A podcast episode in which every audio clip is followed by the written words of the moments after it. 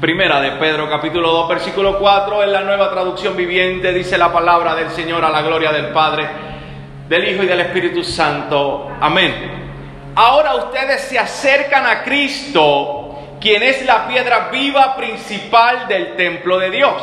La gente lo rechazó, pero Dios lo eligió para darle gran honra. Y ustedes son las piedras vivas con las cuales Dios edifica su templo espiritual. Además, son sacerdotes santos por la mediación de Jesucristo. Ustedes ofrecen sacrificios espirituales que agradan a Dios. Acompáñenme a orar en esta preciosa mañana. Padre, te damos gracias. Gracias por tu amor. Gracias por tu verdad, gracias por tu palabra, gracias porque nos permites estar en este lugar.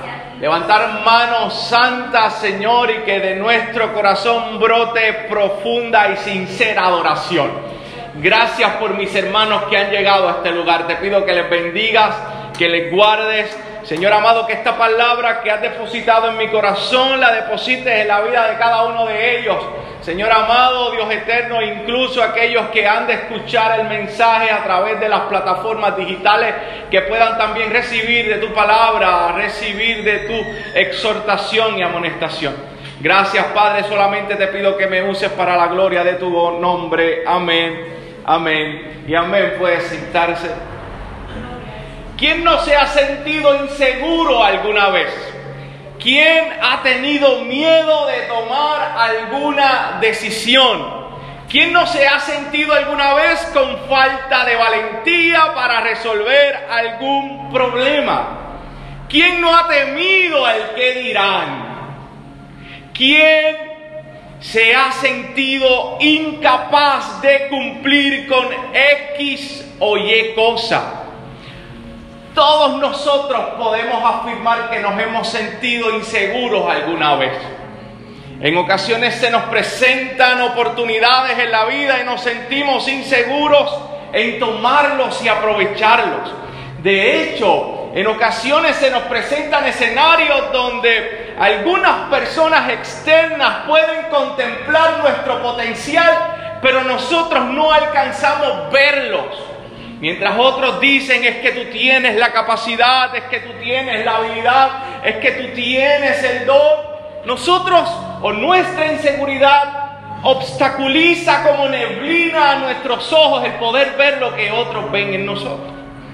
Vivimos en ocasiones cegados y ahogados bajo nuestros propios temores, bajo nuestras propias inseguridades. Yo quiero testificar en la mañana de hoy antes de empezar el mensaje. Y usted sabe que el domingo pasado tuvimos un reto muy especial donde Dios nos permitió ir a la iglesia Renuevo Justo y poder predicar el mensaje allá. Usted pudo quizás ver o escuchar ciertamente el mensaje que Dios depositó en mi corazón a través en vivo en las plataformas digitales. Pero muy pocos saben lo que ocurrió antes. Muy pocos saben lo que ocurrió en ese momento en que yo recibo la llamada para tal compromiso. Ciertamente la inseguridad quería dominarme. Ciertamente la duda, el hecho de pensar, ¿habré hecho lo correcto al decir que sí? La inseguridad de, este es el mensaje que tengo que llevar. A veces uno quisiera que Dios bajara del cielo en esos momentos de inseguridad. A veces uno quisiera que Dios te diera un, te, te, hablara audiblemente para que esa inseguridad se disipara, pero en muchas ocasiones no sucede así. En ese momento yo me sentía tan inseguro, tan incapaz pues como te dije al principio, brotaban de mi corazón ciertamente preguntas que me cegaron. La consecuencia, bueno, salí de eso. El feedback de mis hermanos fue bueno, el feedback de los hermanos allá fue bueno. De hecho, hubo un testimonio por Messenger que llenó la alegría en mi corazón. Sin embargo, la inseguridad no me permitió vivir la experiencia, disfrutar de la experiencia como debería hacerlo. Sin embargo, la inseguridad muchas veces obstaculiza nuestro pensamiento, obstaculiza, nos detiene a, a tal punto que yo no sé si usted se dio cuenta en el mensaje, pero yo tuve un estribillo. Ciertamente, ciertamente, ciertamente, yo debía haber titulado ese mensaje, no mirando al invisible, yo debía haberlo titulado ciertamente producto de la inseguridad, producto de la duda y la desconfianza. No disfrutamos la experiencia y muchas veces, en ocasiones, en otros escenarios, no cumplimos el propósito que Dios tiene con nosotros a cabalidad. Amado hermano, la inseguridad nos detiene y nos hace contemplar la zona de comodidad como un lugar seguro. A veces es mejor decir que no. A veces es mejor sentarnos y esperar. A veces es mejor no hacer nada. Nos sentimos más seguros no haciendo nada, irónicamente, que caminando al llamado que Dios nos ha encomendado. Por otro lado, yo creo que Pedro nos tiene una sugerencia muy, muy, muy motivadora para que vivamos en seguridad. Pedro nos escribe su carta y por medio de ella podemos tener pensamientos que nos hagan sentir más seguros. Amado hermano, no olvide algo. Los lectores originales de la carta estaban viviendo hostilidad, persecución y prejuicio. O sea, no estamos diciendo que, que, los hermanos lectores originales de la carta estaban viviendo lo que quizás usted y yo vivimos en el trabajo, alguien que no se lleva con nosotros. No, no, no, estamos diciendo que en el momento de la carta ciertamente estos lectores originales eran llevados y apresados, perseguidos. Muchos de ellos fueron crucificados, otros de ellos fueron vestidos de pieles para que los devoraran las bestias. Otros los quemaban eh, y los iluminaban con fuego para, para iluminar la noche. Eh, verdaderamente era un tiempo terrible donde ellos se llenaron de temor e inseguridad. Y es ahí, en ese escenario, donde nuestro amigo Pedro escribe esta carta. Y si esta carta pudo llenar a estas personas de seguridad, cuanto más a nosotros en el siglo XXI, en la cultura occidental, donde en comparación a ellos no estamos viviendo nada. No estamos viviendo nada. ¿Y qué es lo que hace o qué es lo que pretende el predicador de esta mañana con su mensaje? Ofrecerte dos principios valiosos que te van a ayudar a combatir los pensamientos que te llevan a la inseguridad. Hoy voy a trabajar uno. La semana que viene, el domingo, voy a trabajar el próximo. Por lo tanto, esta es la primera parte del sermón. Así que no te pierdas la segunda el domingo que viene. El primer principio que quiero traer en la mañana de hoy se encuentra en esa expresión inicial en el versículo 4. Y ahora ustedes se acercan a Cristo. En la nueva Biblia de las Américas dice algo más o menos como viniendo a Él, o en la Reina Valera que leyó nuestra hermana Nelly, dice acercándoos a Él. ¿Qué es lo que quiere decir Pedro en esta expresión?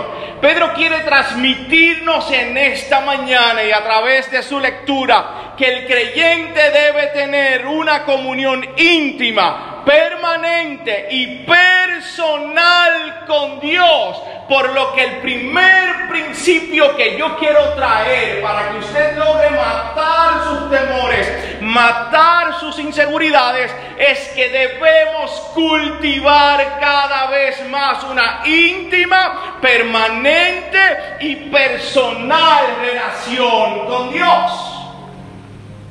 Note que no dije que debemos tener una relación con Dios. Note que dije debemos cultivar una relación con Dios.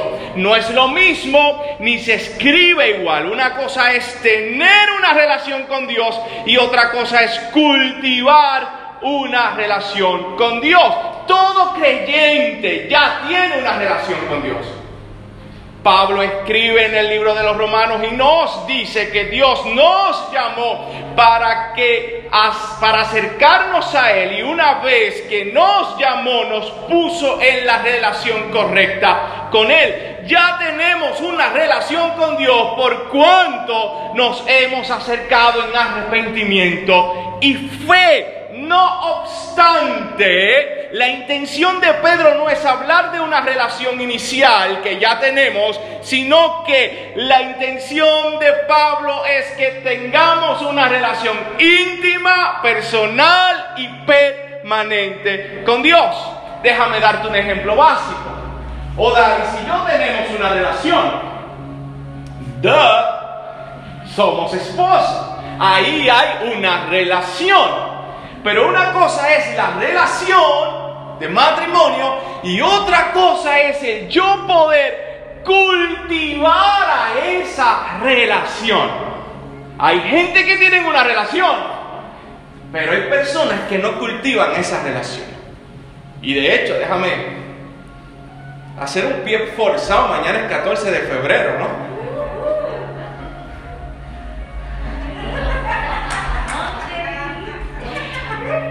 Cultive esa relación.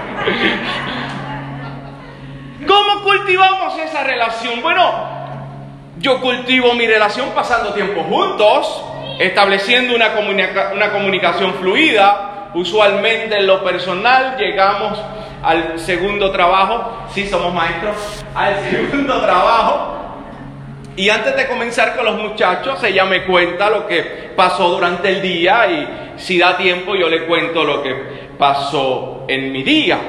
Trabajamos en equipo, que haya un respeto mutuo, hacer planes que nos conecten y obviamente como matrimonio creyente procurar que nuestro matrimonio sea bíblico. Note que ahí, con esa práctica, yo estoy cultivando mi relación. Ya mi relación estaba ahí. Ahora yo la cultivo. Y by the way, déjame decirte que el amor es igual. El amor no es un sentimiento. El amor es una decisión. O sea, sí puede acaparar al inicio ciertas emociones, pero si no se cultiva, las emociones se pueden ir. Por eso me encantó el inicio de nuestra hermana Nelly hablando de el amor de su vida, que es Dios, donde el Dios inmutable ha decidido amarnos no importando qué. Wow. Él ha decidido amarnos y nosotros hemos decidido amar. ¿Cuántos alaban al Señor por eso?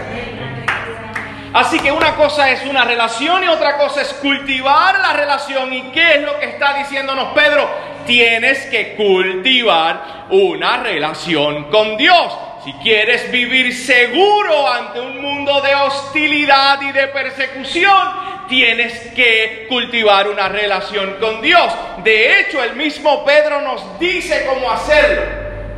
Así que permíteme hacer un paréntesis en mi mensaje aquí para decirte cómo cultivar esa relación con Dios.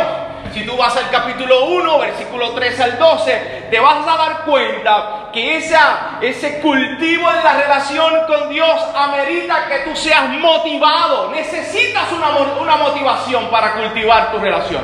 Necesitas una motivación. Y bueno, si usted va del versículo 3 al versículo 12 del capítulo 1, tú vas a ver que la motivación de Pedro es que tú admires la naturaleza de la salvación que tú admires lo que Dios te ha dado a través de Cristo. Te hizo nacer de nuevo, te dio una esperanza, te dio propósito, te dio sentido, te ofreció una herencia incorruptible. Tus adversidades tienen ahora propósitos en Dios, porque tus adversidades serán para probar y desarrollar tu fe. Te ha colocado en una relación con Dios por medio de Cristo. Así que lo primero que tú necesitas para una relación con Dios es motivación.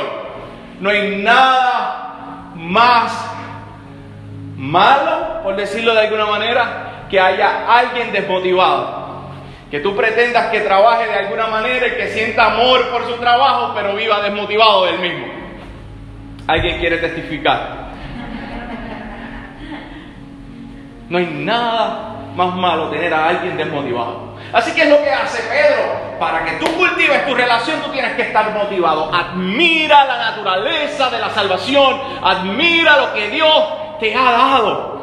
Luego en el capítulo 1, versículo 13 al 25, te dice el camino que tienes que seguir. El camino que tienes que seguir. Lo primero que le dice al creyente es, mire, esta relación que tú empezaste y que vas a cultivar, tienes que tomarla en serio. Disciplina tu mente. Ten dominio propio. Coloca la esperanza completamente en la gracia de Dios. No seas moldeado según tus deseos, sino que seas moldeado según la palabra de Dios y lo que Dios quiere para con tu vida. Vive según el estándar de Dios y no el tuyo, ni la del mundo, ni la de alguien más. Vive según el estándar de Dios. Luego en el capítulo 2, versículo del 1 al 4, luego de decirnos la motivación y el camino a seguir, nos está diciendo lo que debe haber en nuestro corazón. Y dice que en nuestro corazón primero no debe haber toda naturaleza pecaminosa. Y lo que debe haber es un deseo ardiente por la palabra de Dios. Debe haber un deseo tan profundo como el de un recién nacido que anhela y desea la leche de su madre.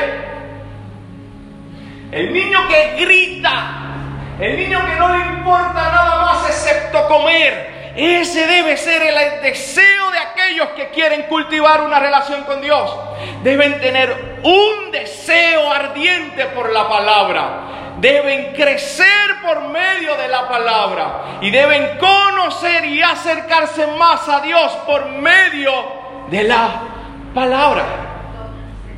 Es ahora donde entendemos el concepto de acercarse a Dios, el concepto de cultivar una relación con Dios. Pedro nos dice qué es ese cultivo, esa relación con Dios, el desarrollar esa relación con Dios. Pero es Hebreos el que nos dice la actitud de esa relación con Dios. Interesantemente, nuestro, nuestro autor de Hebreos utiliza el mismo concepto griego para acercarse que utiliza Pedro. Y nos dice tres actitudes que debemos tener para acercarnos a Dios. Primero nos dice que nos acerquemos con confianza al trono de la gracia para que recibamos misericordia y hallemos gracia para la ayuda oportuna.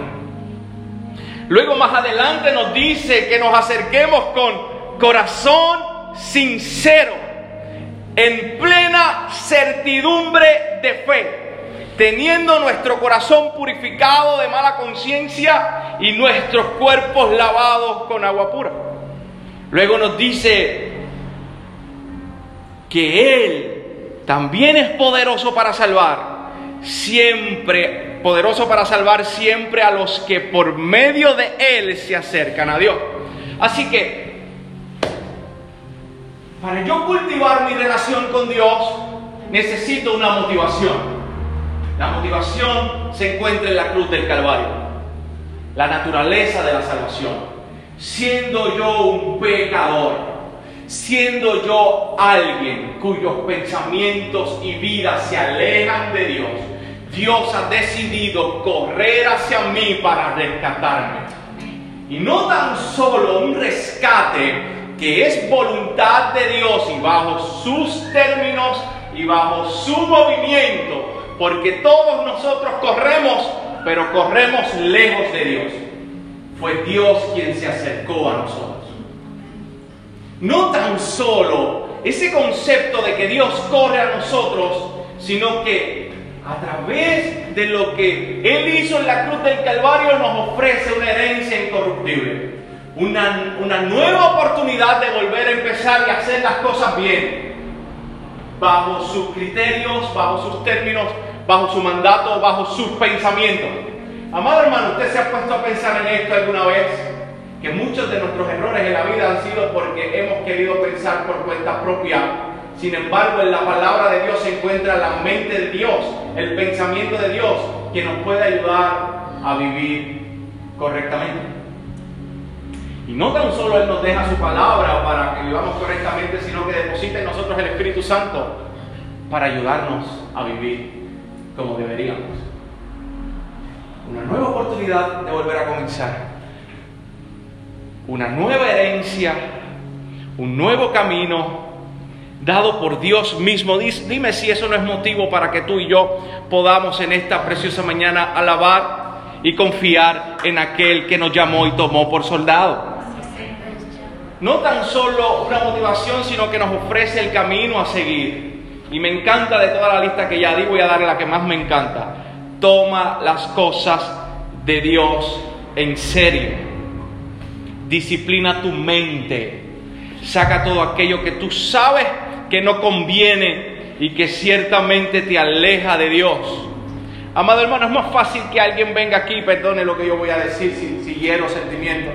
Es más fácil que yo pare aquí y tumbe a alguien para atrás y, pretender que esa experiencia sea la que, la que te quite todo lo que tú sabes que tienes que quitar. Yo hoy te invito a ser hombre y ser mujer. Si hay un pecado en tu vida que tienes que quitar, quítalo. Tú lo sabes, tú sabes cuál es. Pídele al Señor cuál es. Pídele al Señor que te ayude a quitarlo. Pero no esperes alguna manifestación mística o que Dios te lo diga cuando ya tú sabes lo que es.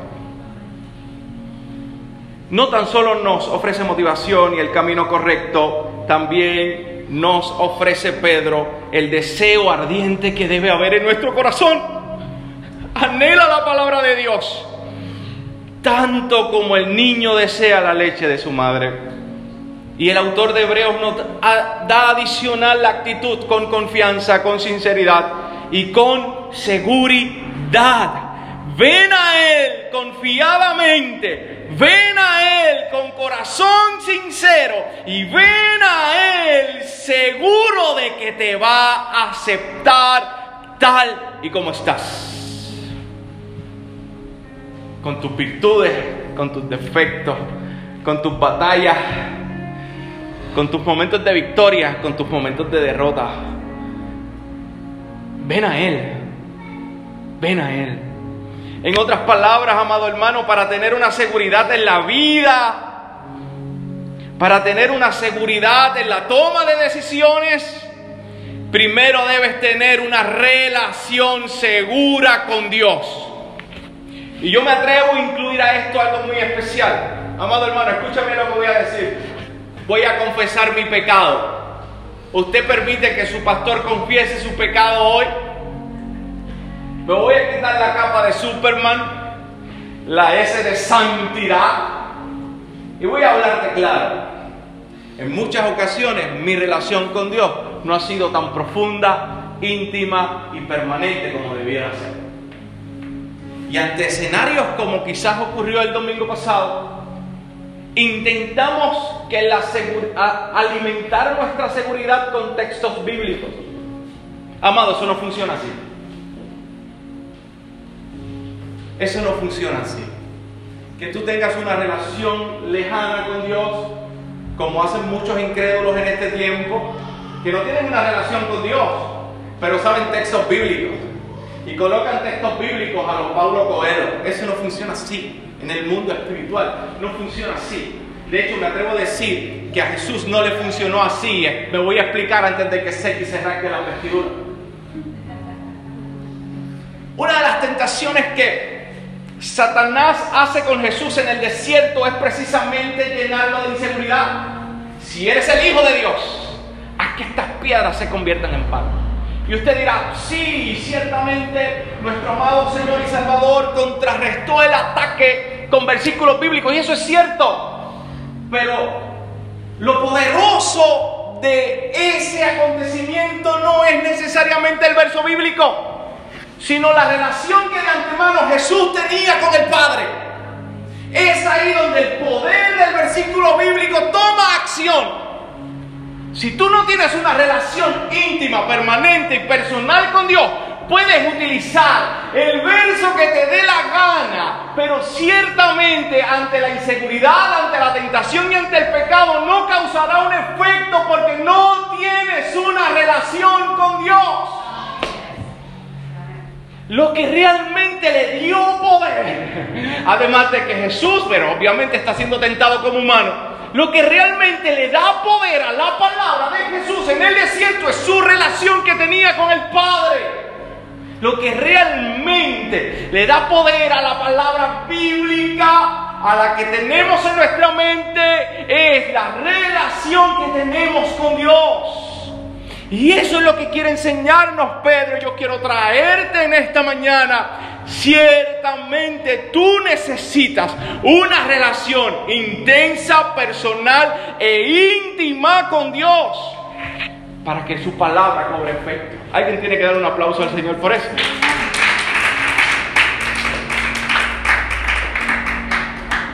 Amados, tu seguridad, mi seguridad no depende inicialmente de quién soy, sino que depende de quién es Él.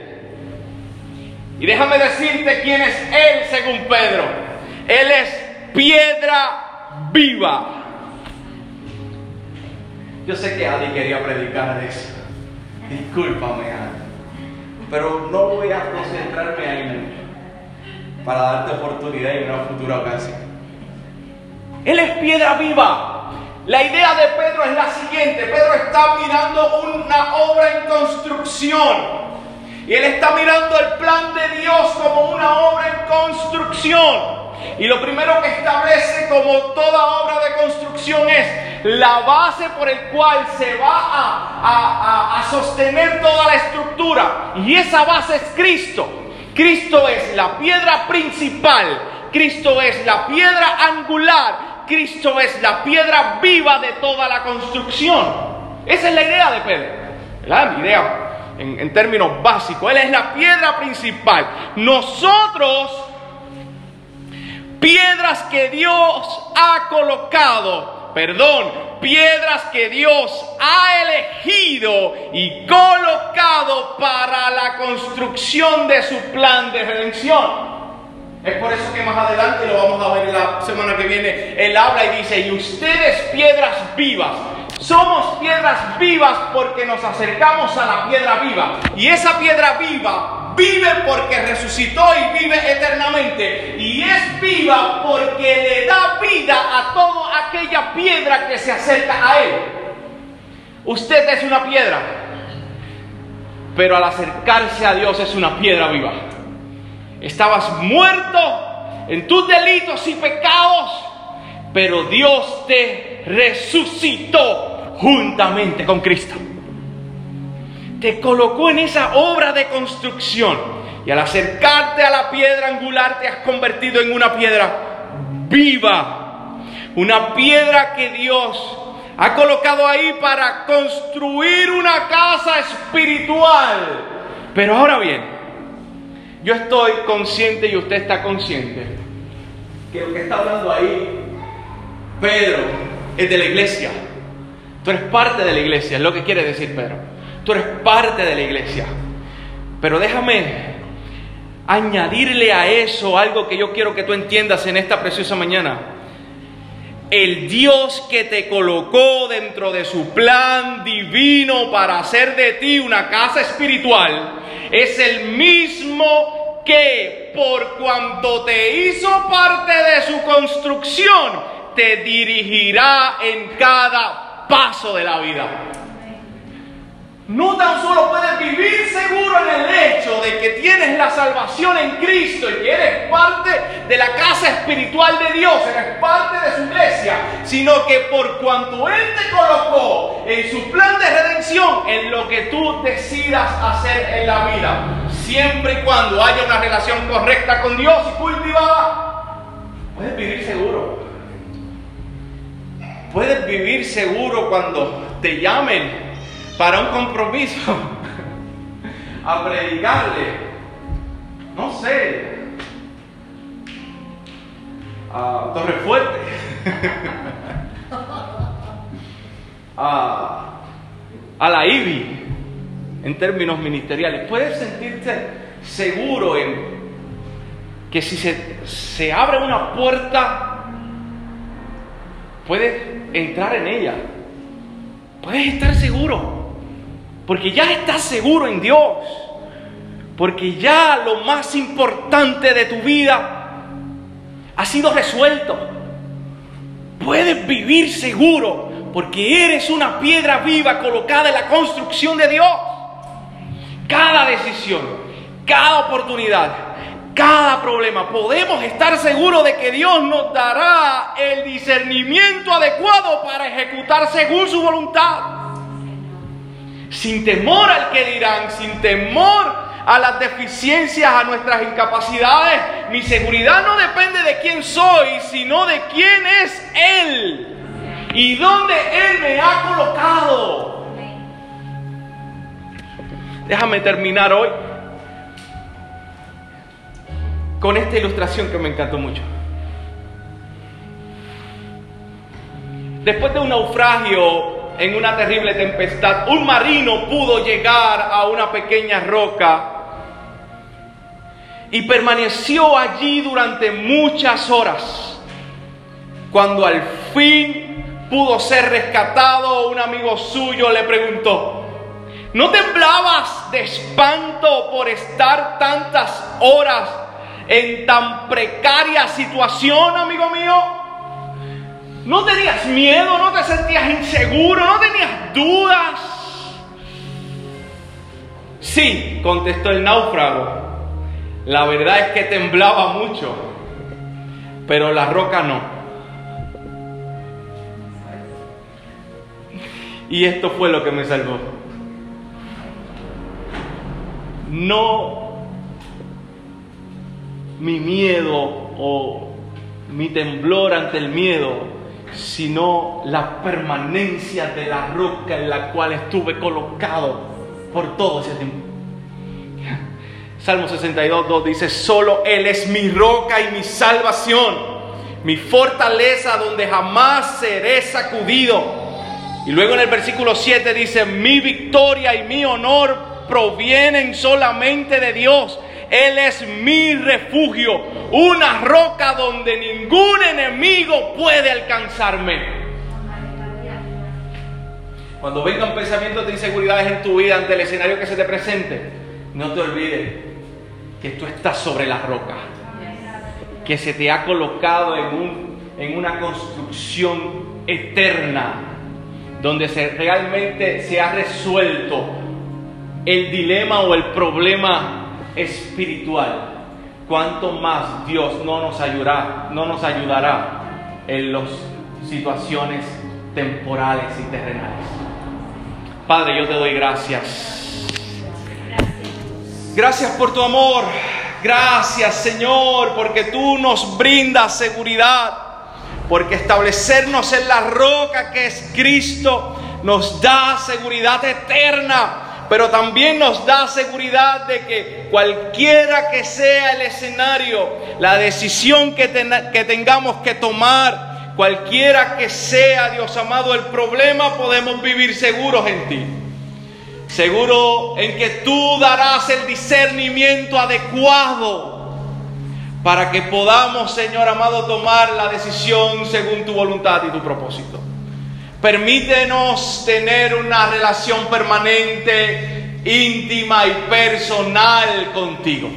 Permítenos, Señor amado, cultivar esa relación. Porque a medida que cultivemos esa relación, Señor amado, Dios de misericordia, estaremos seguros cualquiera que sea la decisión que tomemos.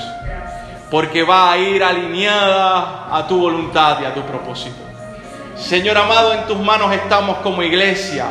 Permítenos, Señor, vivir seguros en esta tierra, disfrutar de cada experiencia, mantener, Señor amado, una esperanza, un optimismo ante las adversidades. Señor amado, en el momento en que tengamos que esperar, tomar silencio, que aún ahí estemos seguros de que el silencio que hemos tomado, Señor, proviene de ti proviene de ti. Ayúdanos Dios, en el nombre poderoso de Jesús. Te daré la gloria y la honra siempre, en el nombre de Jesús. Amén. Y amén.